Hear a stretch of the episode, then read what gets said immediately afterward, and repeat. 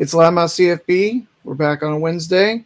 Tyler is on the road, and so you will hear from him via car speakerphone, um, just as we've done in the past. But a lot in store, a lot to go over, and uh, some interesting things that have come up the last couple days. Uh, we'll definitely be talking about some notable names from a pretty significant ballot. All that and a whole lot more. This edition of Loudmouth CFB. It starts in just a sec. That's a good win. There's a lot of people. It's like Woodstock, except everybody's got their clothes on. Personal foul, 69, offense. He was giving them the business. these people don't give a shit.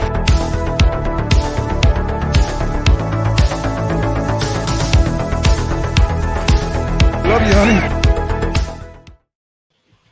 Welcome back. Loudmouth CFB coming up on a Wednesday. It's Cam. It's BJ. Tyler, again, like I said, is on the road, but he will be set up and uh, we'll be able to see him come the next episode on Sunday. But how are we doing today, guys? Doing all right. Fantastic. So we are just trying to try to figure this out, but um, why don't we go ahead and get things started for this edition? I don't know how long this is going to be, but uh, we've got a couple things that we want to talk about in this installment, and we'll start with the documentary that I think everybody has been waiting on. This from Awful announcing a long rumored Netflix documentary about Urban Meyer's era with the Florida Gators. Now has a title and a release date. So um, now, as of this weekend, former Florida linebacker Brandon Siler posted an email about the project on Instagram. Email included its title, which is Untold Swamp Kings, and it will be releasing August 23rd, just prior to the start of the new season. Um, there is um, looks like a um, yeah we've got a, an image i don't think we have a, a video or trailer or anything like that. Um, I doubt that. yeah not yet. So obviously there's a lot of intrigue here with the names that were that we're going to be talking about in this documentary with urban meyer tim tebow uh, aaron hernandez the pouncey brothers chris leak a whole lot more. Two national titles in this span, and obviously all of the issues that were um, that that emerged on and off the field. Uh, this is the same company that um, that with this Untold series that told uh, other documentaries on Netflix, such as the Tim Donaghy uh, documentary Operation Flagrant Foul, the Manti Te'o one, which is the girlfriend who didn't exist, Malice at the Palace, obviously with that Pacers Pistons brawl, and then the documentary Crime and Penalties, which is about the Danbury Trashers. So obviously, this is something like I said, we've all been waiting for a documentary to really, truly go in depth on what you know that era at, in Gainesville was like with all the characters and and Cam Newton was on that team. He's not even mentioned in the, among the you know the players that were listed, but he was there. Um, are you guys excited? Did you guys want this to be more of like the 30 for 30 or based on the Manti Te'o documentary? Are you excited based on that one and looking forward to this one? I'll start with Cam. I I was gonna say I'm okay with it either way. Honestly, I just wanted this to be a documentary of some form because the work that I have seen from this company has been fantastic. Like that Manti Te'o one was really good. The one about the Thrashers was interesting. Like it, they they definitely do their homework as well, and so like I I don't mind it from them versus a 30 30 30 for 30 i don't care one way or the other as long as it gets done and it gets done right I, is all that I ask for as a fan. Yeah, and and there's so much material here that you could probably imagine this being, you know, two plus hours of of of uh, you know documentary, and it really not even feeling that way. Uh, Tyler, your thoughts on the new documentary, and, and what are you looking forward to most in terms of like storylines? Obviously, I know you're uh, we we all have talked about you know Tim Tebow a lot, and, and I know your love for Tim Tebow um, from back in his playing days. Uh, is that what you're most looking forward to with this documentary? Uh, I mean, obviously, I'm excited about it. As a guy who's a fan of Tim Tebow, watched this team from 2007 all the way through Tebow's into his career in 2010. Um, so I mean, it's it's hard for me to sit here and act like I wouldn't be excited about it. Um, I I do hope that they don't really. I, hope they don't spare too many people. Something that I've been really intrigued about myself for a long time, and I I would love the opportunity to really see this through and see exactly what everybody's mindset was at the time. Because obviously these are all great football players. They won two national championships in three years. Um, but what does that really mean for Florida itself and, and for the university? And, what did that mean to these guys? How did they mesh together to be great on the football field? Did they ignore the off field stuff that was going on? Like, how how was Urban Meyer viewed as a head coach? Did they really think he was that great? I, I, want to know all of that stuff. So I'm hoping this goes in detail as much as I want it to. I know that other documentaries from this uh, from this group are, are very good and very in depth, and I'm hoping that they don't fall anywhere near shy of what they've done in the past on this one. This one is easily the most interesting to me. Yeah, absolutely. I mean, this is apparently one that Urban Meyer did a sit down interview with them for. So there's a lot of, of that was something I was curious. Yeah, a lot of places that this could go. Yeah, and that was something I was gonna follow up with. Was I was curious what his involvement would be because you know he is so protective of his image, despite what some of his actions, especially at the NFL level, may do, make you think. Yeah. He is extremely protective of his image as a head coach and tries to derail anything that portrays him in a negative light. And I'm sure that there's going to be some people who are like, yeah, no, Urban Meyer sucked in this straight up. Yeah, and, and obviously I think there's a lot of people that are disappointed with, you know, the the you know, Aaron Hernandez, the attention that that storyline is going to get. But I, I just don't think that you can tell the story, not uh, certainly not of that team. And, and you know, I mean, off the field issues. If, if you're going to do a documentary and you kind of have a where are they now or what happened, what became of them, you've got to tell the good and the bad. I mean, as good as, as things were for the Pouncey brothers, as good as things were for Tim Tebow in the league, you have to take that the good with the bad. And you know, Aaron Hernandez certainly had the talent while he was in the league himself, but you know all of his issues and and obviously you know being arrested for murder and, and then found you know in his in his jail cell dead um, by an attempt by suicide. Um, that's got to be covered, and so I, I I think that you know for anybody that may be criticizing this, I, I'd say just wait until we've seen the finished product before you you want to I, I don't think trashing it is the right word, but uh, certainly there is some uh, you know disappointment with this documentary and, and the attention that mm-hmm. that Hernandez is going to receive. So, yeah. Um, well, here's the thought, though. I mean, yeah, he's going to receive attention, but what do you think that because he already there's already a documentary about his situation itself out there maybe they take a little less time on that specific subject and more so focus on the rest of the team because there's a lot more to the rest of the team. I, I think, I mean, you could go on the whole thing about, you know, their thoughts of, of Aaron Hernandez, but you could go on for hours about a lot of things. I'm mm-hmm. hoping they kind of gloss over it, to be honest, and, and like, like that's one of the few things that I don't think needs a lot more opinion Mhm. from anything, Yeah. anyone.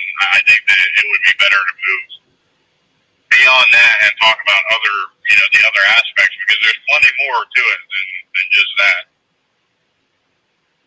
Yeah, I, I agree. I, I think that that um, you know, like you said, there's a lot to talk about. I think that you have to at least cover it and and in some form or facet. And I think that they'll, I think they'll do a good job. Obviously, I I, I think I'm the one that um, I think I saw bits and pieces of the Te'o documentary. I don't think I've gotten the chance to sit down and watch it in full.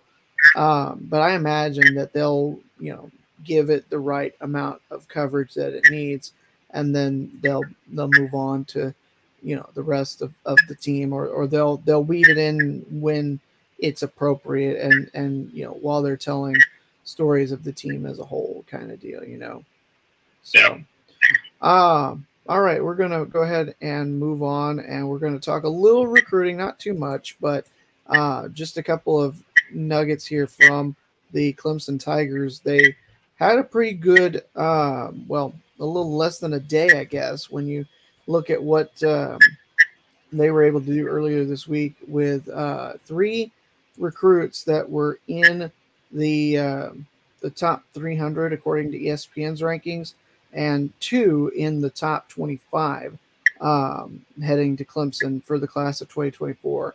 The latest is four-star receiver Bryant Wesco out of Midlothian High School in Texas.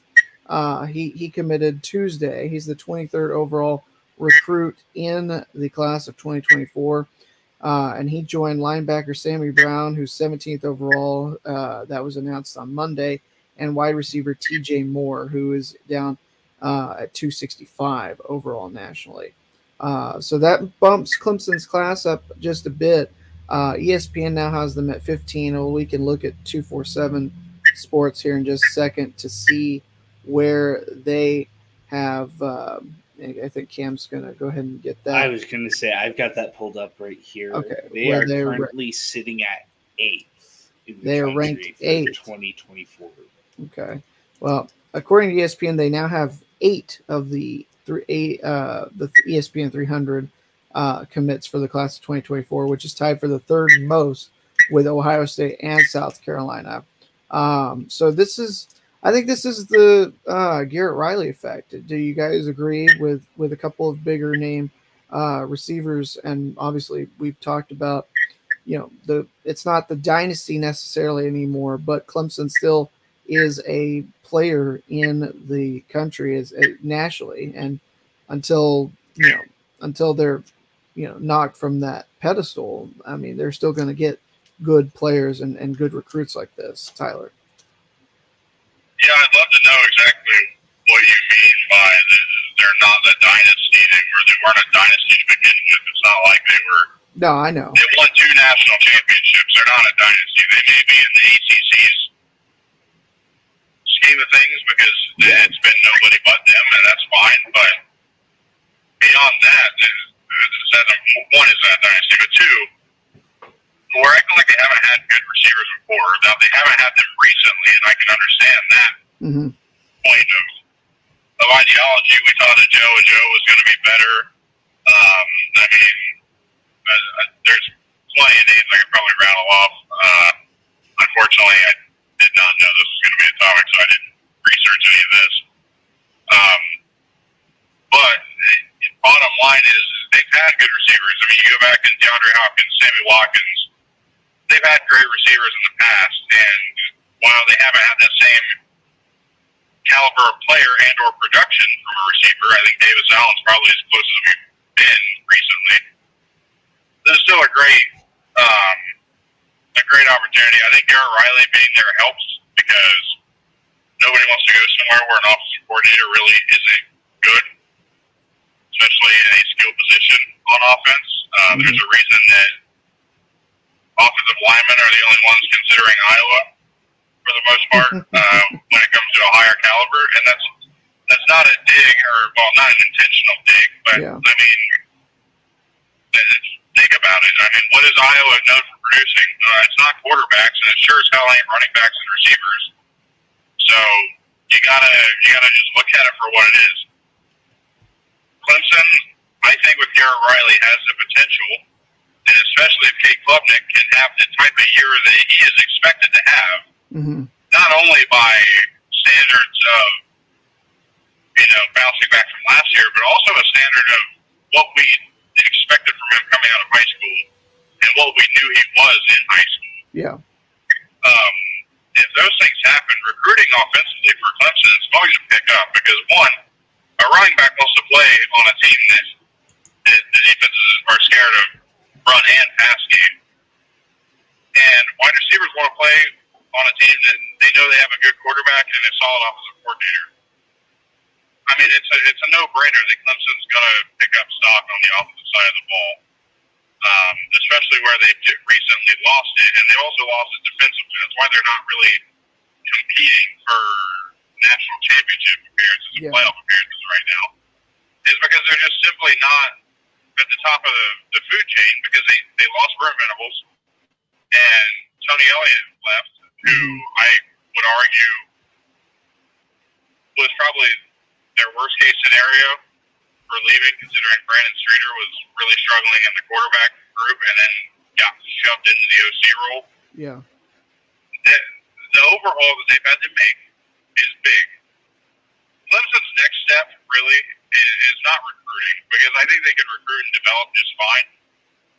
You got to learn to start hitting the portal. The Yeah. portal is the biggest key to college football right now and the biggest key to success and, and retaining success over a handful of years. That's why Georgia is going to be able to come out and even though they don't have an experienced quarterback, they have really good wide receivers on top of Ladd McConkey, who's been really good. They got Dominic Lovett in the portal. hmm They get to come in next year, and they're still favorites. And there's a reason they're still favorites. It's not just coaching. It's Yeah. not just the the block G on the logo. I mean, there's a reason they're up there. Uh, Clemson is going to have to do a little bit more, and that is going to be Dabo Swinney is going to have to swallow his pride and go say, "Hey, look, I know what I've said in the past, but we need the portal more than we think." Yeah. uh, because everybody else is doing it. You don't want to fall behind the times on that specifically, because then you lose any advantage in being able to gather experience and stuff. All because, again, you don't want to step back off of your ego and allow it to uh. Yeah, and when I said dynasty, I don't. What obviously the two national titles is what you think of, but that didn't mean I was meaning dynasty in that sense. I was meaning more like the cream of the crop of the ACC over the past decade, going back to the last time that, that Florida State was in the playoff, which was now Well, I mean, let's ago. let's be honest here. Clemson has been a great football program. They have not won less than ten games outside. Of, I, I think they even won ten in the COVID season, but I, I'm outside of the COVID season for certain. Since I think 2010 or 2011, it's been a long time since they've lost less. They've won less than ten games. This is a hell of a football program. I'm not going to deny that, and I'm not going to deny that they're the cream of the crop in the ACC. Yeah. But I'm not going to throw the word dynasty around for just No, anybody. no, no, no. I'm not doing it for Georgia. The only team that's in my lifetime is given that term is going to be Alabama, and it's really going to be. Well, it's becoming more of an era for Alabama rather than just a dynasty at this point. So, and and you're right. It was 2010 the last time they won less than 10 games, Mhm. but this is big in terms of recruiting because this is the highest ranked receiver to at least commit to the Tigers since they got Beaux Collins back in 2021, who was the 50 number 48, I should say, overall commit and the fourth overall receiver. Um, this is a, an offense, guys, that ranked in the top two in the ACC between 2018 and 2020. While Trevor Lawrence was there, and sixth in the nation back in 2020. Uh, but the last two years, they have finished 11th in the ACC in 2021 and sixth last year in the ACC. So this is, well, I'll this is right now, by the end of this season, the question of what the problem really was will be answered. And you think that it was just the offensive coordinator. Yeah, that's I think what play calling has a big bit to do with it, but it could very well also be a quarterback situation as well, and a quarterback issue. So Yeah. I, I think there's a handful of options, and I think that either here, here's here's what these options are. Clemson's offense gets significantly better and has a lot better play calling and, and a lot better philosophy. I should say philosophy, not play calling. Um, or, or actually more so, and DJ Uiagalelei goes out and has a hell of a season over over at Oregon State. Mhm. That would, I mean, I think that should answer the questions as it is there. So, with that being said, we're going to go ahead and move on. Uh, I found this interesting. This came out on Tuesday. This is from the former president of the United States Football League. Um, the, this, at least the the latest installment of it, Brian Woods, uh, has created the Prep Super League, which is a spring football league for high school players that's set to begin next year with a six week season and it is going to use the NCAA rules and operate independently of high school state athletic associations. So players w- that participate would have the chance to profit off of their name, image, and likeness without any restrictions. So this is a you know they're trying to go for a six week spring 11 on 11 type league for high school students as opposed to what is already kind of in place for high schoolers in the spring which is the seven on seven state tournaments uh, around the, the country. Uh, you look at uh, where they're wanting to to have this run uh, between April the 19th and the end of May, May the 24th. They want teams that will be located in, in big cities like Atlanta, Cleveland, Dallas, Houston, uh, New Orleans, LA, Miami, Phoenix, San Diego, San Francisco, Tampa, and a team in New Jersey as well. They're looking to start hiring some of these coaches in the next couple of months. Um, Wood said, if you look at seven on seven, you look at these camps, at the end of the day, none of them are 11 on 11 football. None of them are going to give a quarterback, for instance, a live pass rush in a seven on seven situation. So if you're looking to evaluate football players in an actual football context, that is what this league is about. And they're also trying to uh, get sensors to put on these players to measure performance metrics that can then be shared with college programs and professional leagues. So, I guess the biggest question then, guys, is you know, we've we talked about spring football popping up with these professional leagues. Now there's a high school option. And is this good thing, bad thing as a way of giving, you know, athletes another chance to boost their profile before they get into the college ranks, or is this just a sideshow, Tyler? I'm not going to say sideshow, but here is a question I'm going to ask. Okay. What what are these kids? So let's let's go back a couple years, right? What what are these kids such as Quinn Ewers? What are these kids such as Arch Manning? What what is a Cade Klubnik, a JJ McCarthy? What do these guys have to prove beyond their high school careers? And and beyond the amount of offers they already get, and then they're going to go out after their senior year and play in the spring league after they've already committed. I, I, I don't believe this is for senior. This, this says that they're um, said players Or are they looking for underclassmen? players will be eligible to participate in the league only if they're enrolled in an accredited middle or high school curriculum and live in one of the league's 12 markets. Wood said the plan is to target prospects entering their sophomore or junior years of high school starting this fall. Okay, that makes a lot more sense. I felt like you were saying you had said like kids entering college. Okay, now that I understand that, I think I think it's a good thing. Honestly, that is, that he's absolutely right about seven on seven. You don't get a chance to see a quarterback's true decision making skills Mhm. on uh, on to put to the test from the beginning. You, you don't get to see it.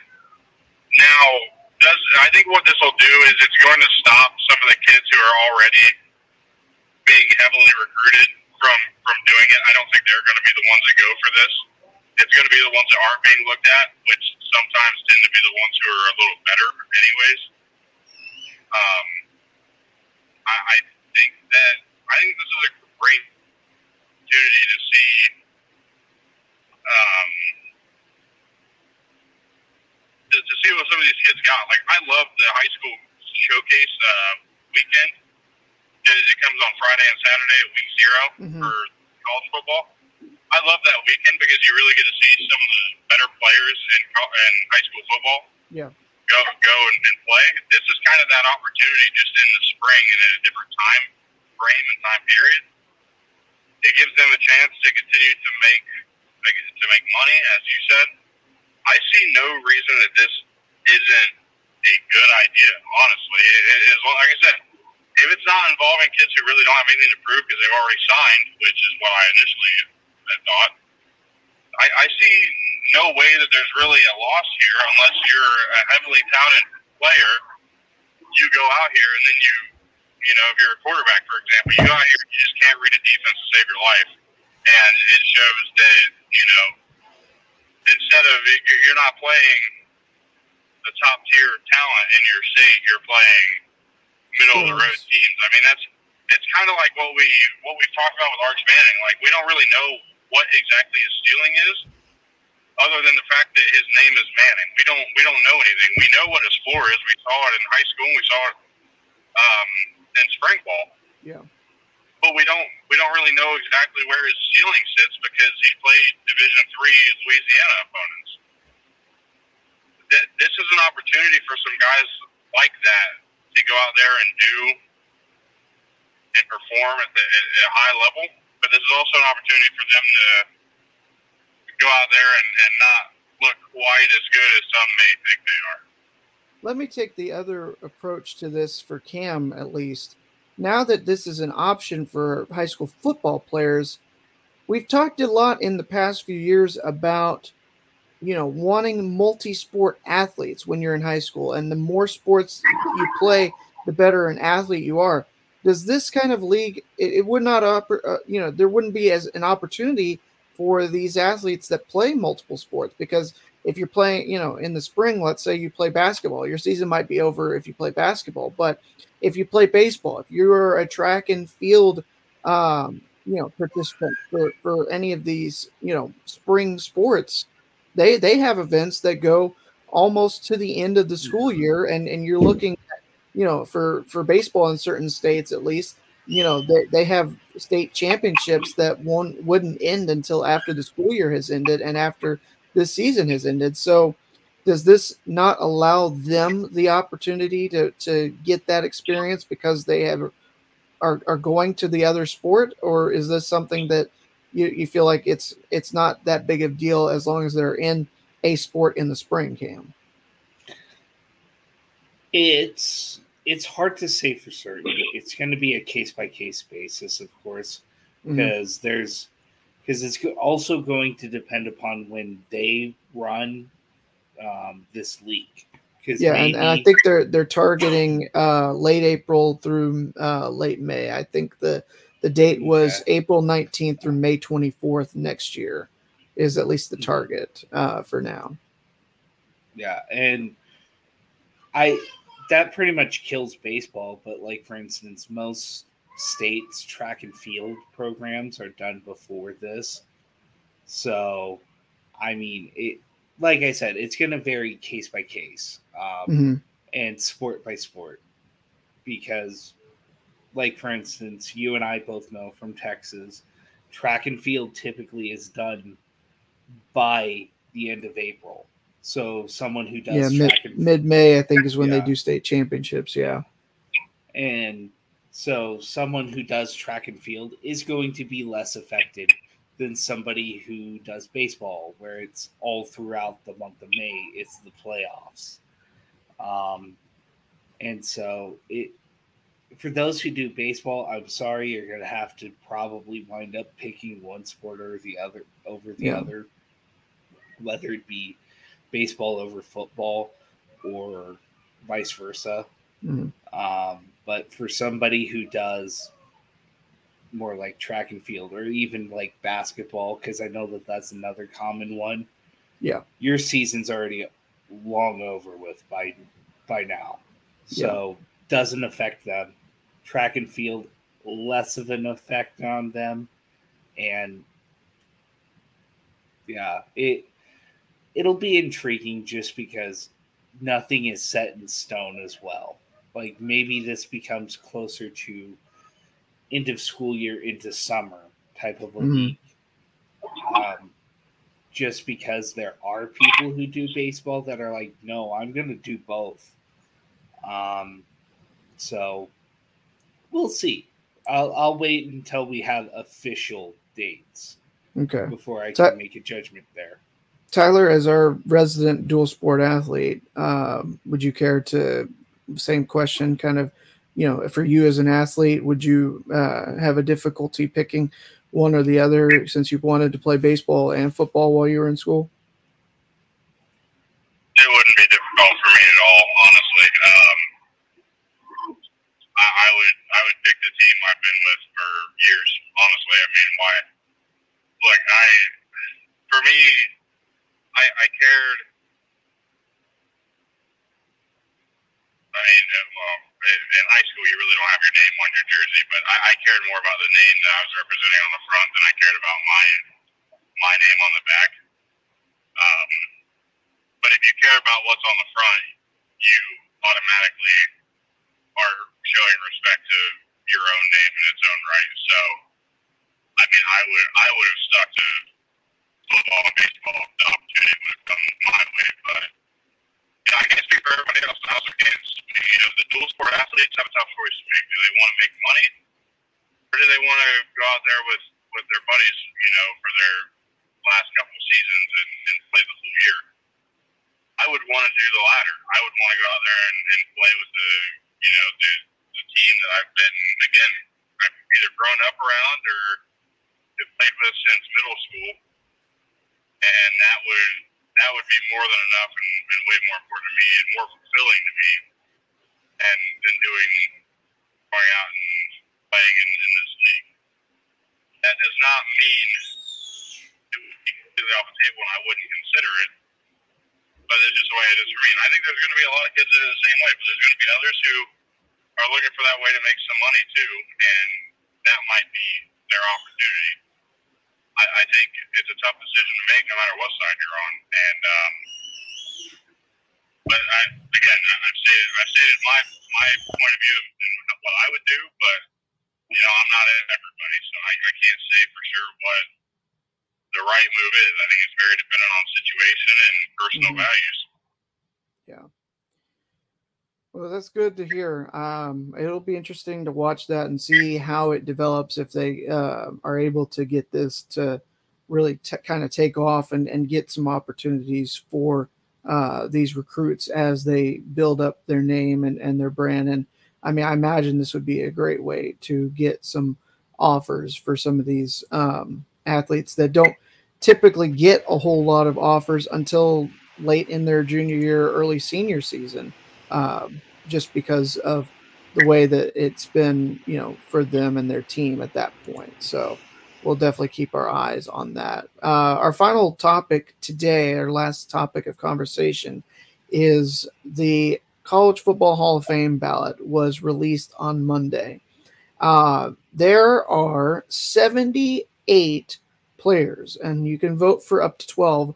That is also um, you know, th- so those will be um, however many candidates that are selected will get the, um, you know, that will be inducted into the to the Pro, uh, College Football Hall of Fame.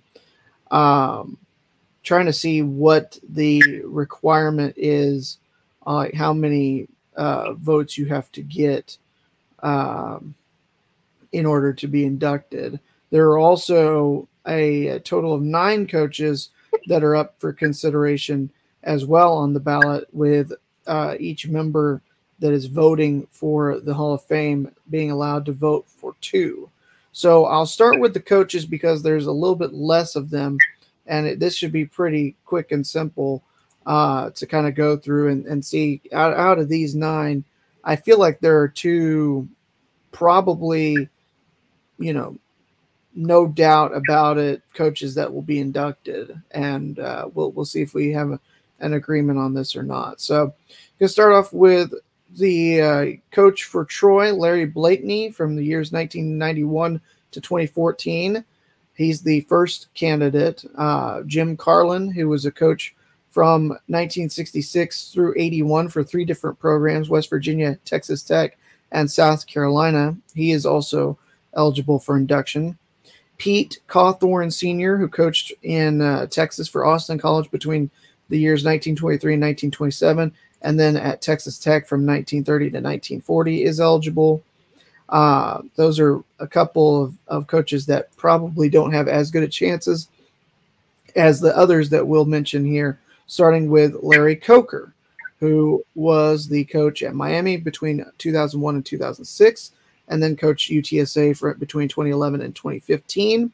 Mark Dantonio coaching at Cincinnati between 04 and 06, and then obviously everybody remembers his time at Michigan State, a record of 132 and 74 and he has the second highest winning percentage out of, uh, or actually, no, I believe, uh, yeah, he is the third highest winning percentage on the uh, this year's ballot.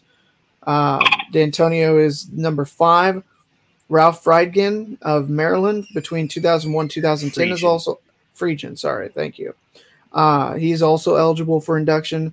Darryl Rogers, who coached uh, a few different universities, starting in 1965 with Cal State East Bay, then Fresno State between 66 and 72, San Jose State from 73 to 75, Michigan State 76 to 79, and Arizona State from 1980 to 1984. He is also in, eligible for induction. And then the last two coaches that um, we'll talk about are that are eligible for induction this year. Former Nebraska and Ohio head coach Frank Solich, who retired in 2020, is eligible for Hall of Fame induction this year. And Tommy Tuberville, who uh, last check was a United States Senator, if I'm not mistaken. Um, he's coached from 1995 through 2016 at Mississippi, Auburn, Texas Tech, and Cincinnati. So nine coaches, and I'll open it up for discussion and debate but uh, to me, it feels like Frank Solich and Mark Dantonio are likely to be the two that get inducted from this class. Is any, anybody have any disagreements? Maybe maybe Larry Coker has an argument. Coker doesn't have. No, and here's why: simply longevity of success. Um, I believe Frank Solich owns all but one of the ten win seasons in Ohio history. Uh, I believe he owns all but less than maybe a handful of eight or more win seasons in Ohio University history.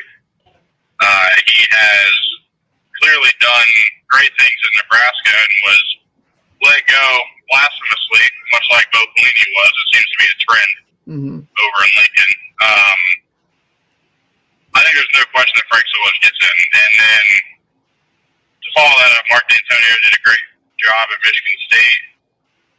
And I think there's no question because of his winning percentage that he would be up there. Larry Coker was great, but Larry Coker was also great because of the players that were around from mm-hmm. his time of joining this team yeah. to the time that he left. That's the reason I would not put him in in this cycle just because of the names around him. It's funny you said you think he's less like and I just I'm not remembering the name, but the coach from Troy, and I remember the name greatly from.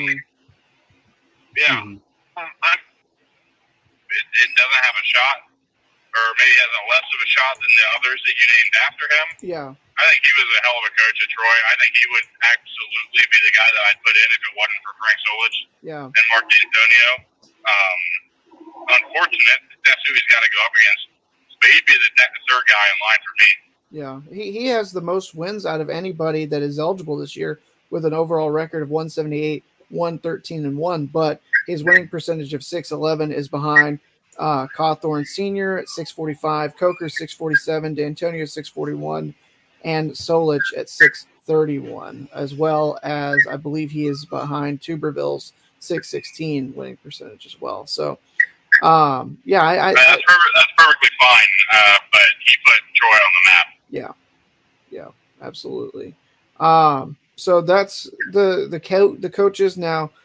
I don't think I'm going to go through all 78 players because it's pretty obvious that I, I think you should hammer down on like a few bigger names yeah, if, the, if I were doing it. yeah, the biggest names that are eligible for induction this year are likely to be inducted because mm-hmm. when you have a class that has Larry Fitzgerald, Michael Vick, and Terrell Suggs at, as the, the headliners, they they are there's no doubt in my mind that they are going to be uh, inducted into the to the College Football Hall of Fame this year. Uh, Vick, obviously, all the the things that he was able to do at Virginia Tech. They won the the national championship in '99, and then he went to the NFL. Um, Larry Fitzgerald, obviously, his contributions at Pitt and winning the Biletnikoff Award, and then Terrell Terrell Suggs.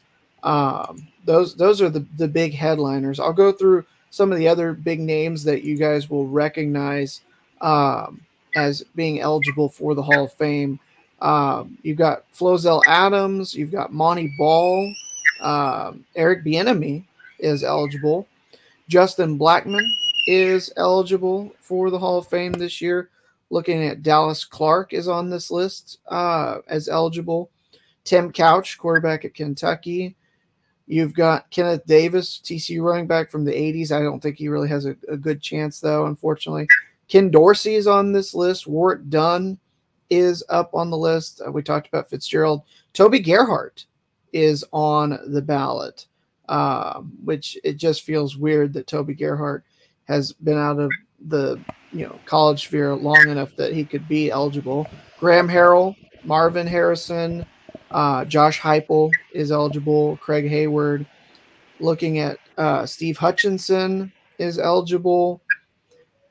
Uh, Bradie James. You've got uh, James Laurinaitis, Ryan Leaf, Marshawn Lynch is on here. Kellen Moore, Terrence Newman, Haloti Ngata, Ken Norton Jr., Michael Orr, Julius Peppers, Paul Posluszny, Antwaan Randle El., Ron Rivera.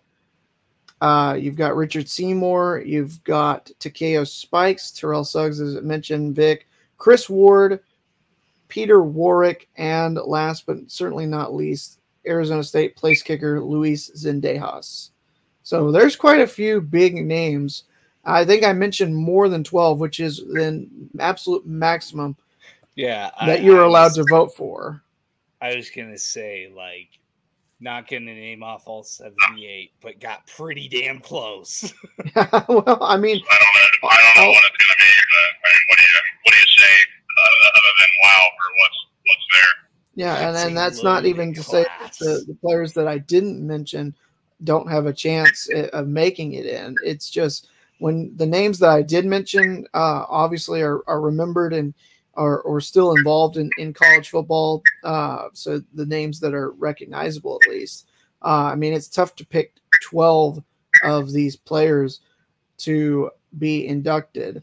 Um, so this is a the criteria for consideration. A player must have received first team All American recognition by a selector organization recognized by the NCAA and utilized to compromise or to comprise the consensus All American teams. Um, player becomes eligible for consideration 10 full seasons after his final year of intercollegiate football played. So um, after the the 2012 season, I'm guessing. So I'm, I'm I, we had it. What Andrew Luck not too long ago? What was he in? He was in last year's class.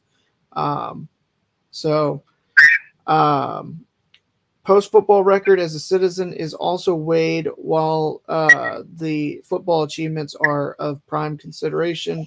Uh, must have proven himself worthy as a citizen, carrying the ideals of football forward into his relations with the community and his fellow man.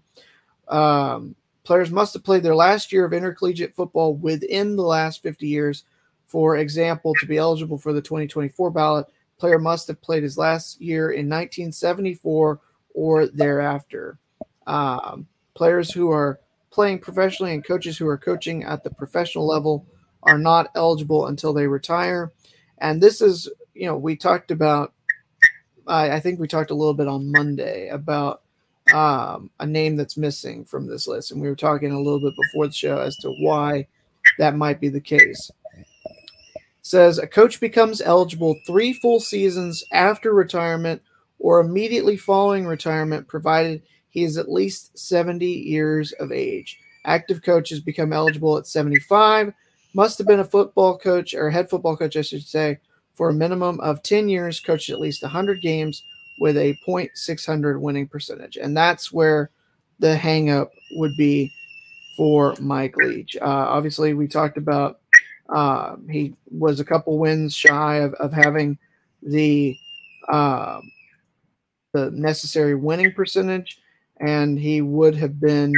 Um, I think he would have been. He still would have been in his early 60s. Um, you know, before he he passed. So um, I'm I really hope that they waive that requirement for him uh, because there's really no reason to keep him out over a ticky tack thing like that because of the way that that you know uh, the tragic ending to to his life. I mean, yeah, but let's not let's not sit here and act like only because of the unfortunate circumstances he belong in the Hall of No, Fame. I'm sure I'm not saying that. I I, I I know you're not. I know you're not. But somebody, somebody's going to listen to that and think that's what you're saying, and it's not the case. The guy changed college football forever. Yes. The guy was a part of a duo that changed the game forever. It will never be the same as it was before those two uh, joined forces in, in the uh, what, it, what was it? Valdosta State, right? And then it was Iowa Wesleyan before that. yeah, yeah, and then and then at Kentucky. hmm I mean, no question in my mind, Mike Leach would have been, I believe he was what, less Two or than five three. games away from Yeah. that 60%. Yeah. And even even that, even then, four games, he probably could have done it if, if he was still around this coming season.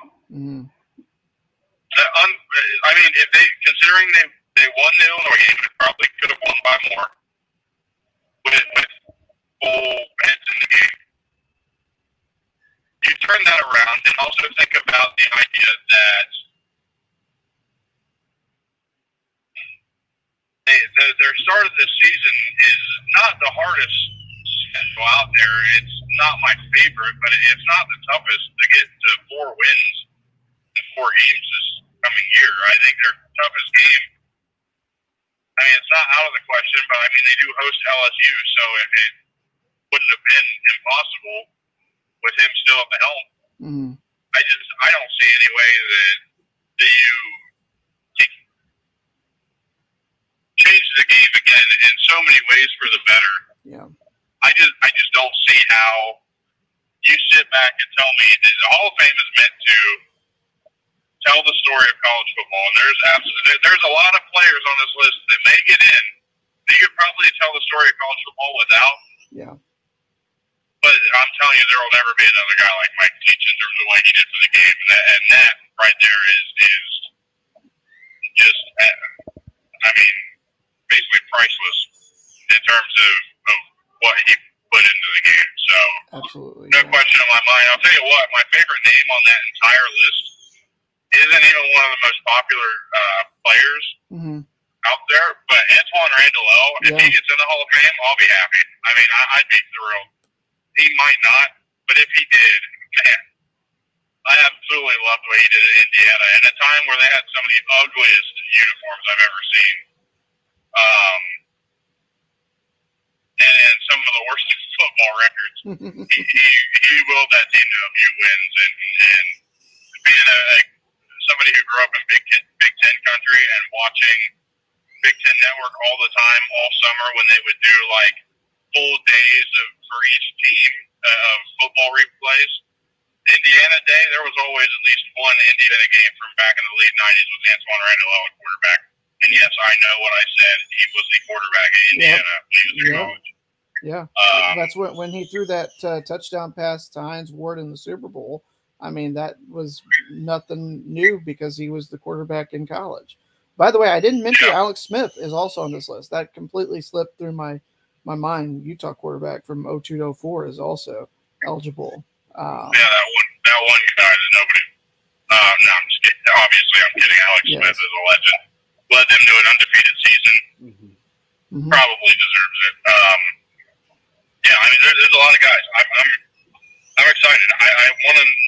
I can't wait to see who it is. And, and so you said ten full seasons. That goes back to 2013, uh, counting 2022 Yeah. goes all the way back to 2013 as the first, as the last season that was eligible. Um, as long as they are no longer playing in the NFL, obviously, those who are Hall of Fame eligible were very good in college and Mhm.